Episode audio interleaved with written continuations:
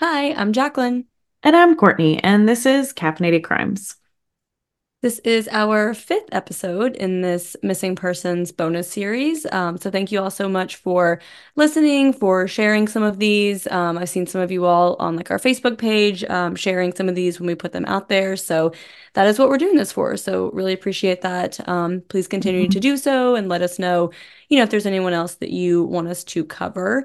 Um, unfortunately, we do have a really sad update from the first episode that we did. Um, so Bonus one of this series, we talked about Brandon Shekels from Knoxville. Um, so unfortunately, his body was found on January twenty-sixth, um, about a mile away from his home. Um, so they have not released the cause of death. Um, what I saw on the GoFundMe page from his family said that they didn't know if they even would get a cause of death because um, mm-hmm. it has been about two and a half years at this point um, since he disappeared. So they're not even sure if they'll ever know what happened to him, which just... it's so sad all around, but also just having no idea is just heartbreaking. Not knowing what happened and that he was just a mile away, too. Yeah. Like, so close.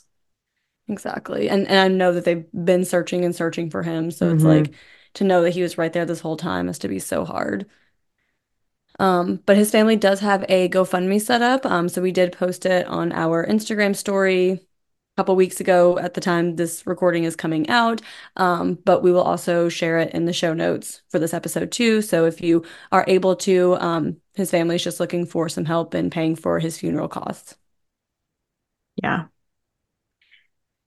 And then we can go ahead and get into the people we are going to cover today. Um, so the first one, we did use the East Tennessee Valley Crime Stoppers website. Uh, Christina Stoddard was last seen at the Walmart on Clinton Highway on October twenty-sixth, two thousand seven, at around twelve thirty p.m. She was twenty-seven years old at the time and was reported missing four days later. Christina is a white female, and at the time she was five foot three, approximately one hundred twenty pounds, with brown hair and brown eyes, and she went by the nickname Sheba and had a skull tattoo on her left bicep. So many of the details around her disappearance are a mystery, but investigators think there are people out there with information about her disappearance who may now be willing to talk to authorities after seventeen years. Um, Christina would be forty-three years old today, and if you have any information about Christina or her disappearance, please contact East Tennessee Valley Crime Stoppers at eight six five, two one five, seven one six five. So for the next one, we used the North Carolina Center for Missing Persons. Um, Rashard Ahmad Fuller was last seen leaving his house in Fuquay Varina, North Carolina, in his twenty fourteen gray Nissan Versa with the license plate D J D one five six one. Um, Rashard is a black male, approximately five foot eleven and one hundred ninety pounds. Um, he does have an afro and a tattoo that says God's Son on his stomach. Um, an endangered alert has been issued for Rashard, who is believed to be suffering from a cognitive impairment. Um, unfortunately, I couldn't find when he disappeared. Um, it seems like it was fairly recent, but they didn't have a date, which also was interesting. Um, but it is an active alert, so I assume it's fairly recent. Um, if you have any information about Rashard's whereabouts, please contact the Harnett County Sheriff's Office at nine one zero, eight nine three, nine one one one. And then our last one we're going to cover, we got from missing kids dot org and a K one oh five article. So Rosalyn Velazquez was last seen at Azalea Park Apartments on August twenty-fourth, twenty twenty in Radcliff, Kentucky.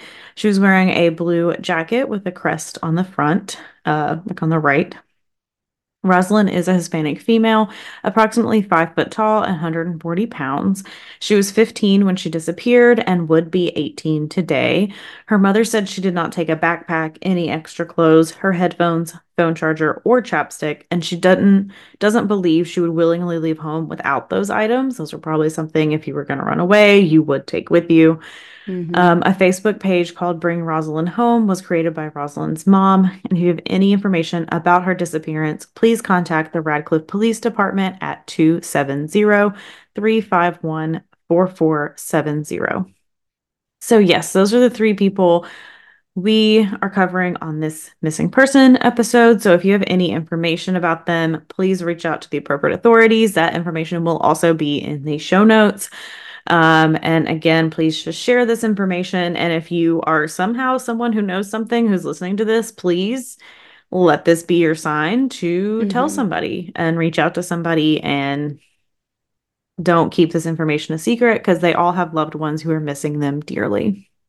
Yes. And of course, if you know anyone personally that is missing, or if you've seen any missing persons cases specifically that you want us to cover, please send them our way. We will happily do so. Yeah. Um, and in the meantime, go have a cup of coffee. And don't commit a crime.